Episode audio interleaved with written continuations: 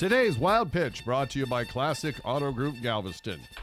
A 26 year old who posed as a high school student has been sentenced to six years probation. Sidney Gilstrap Portley posed as a Hurricane Harvey evacuee to play basketball at Hillcrest High in Dallas. Portley also became involved with a 14 year old girl. Wow. Now, school officials were tipped off about how old he really was when he was spotted by his former coaches who recalled coaching him many years earlier.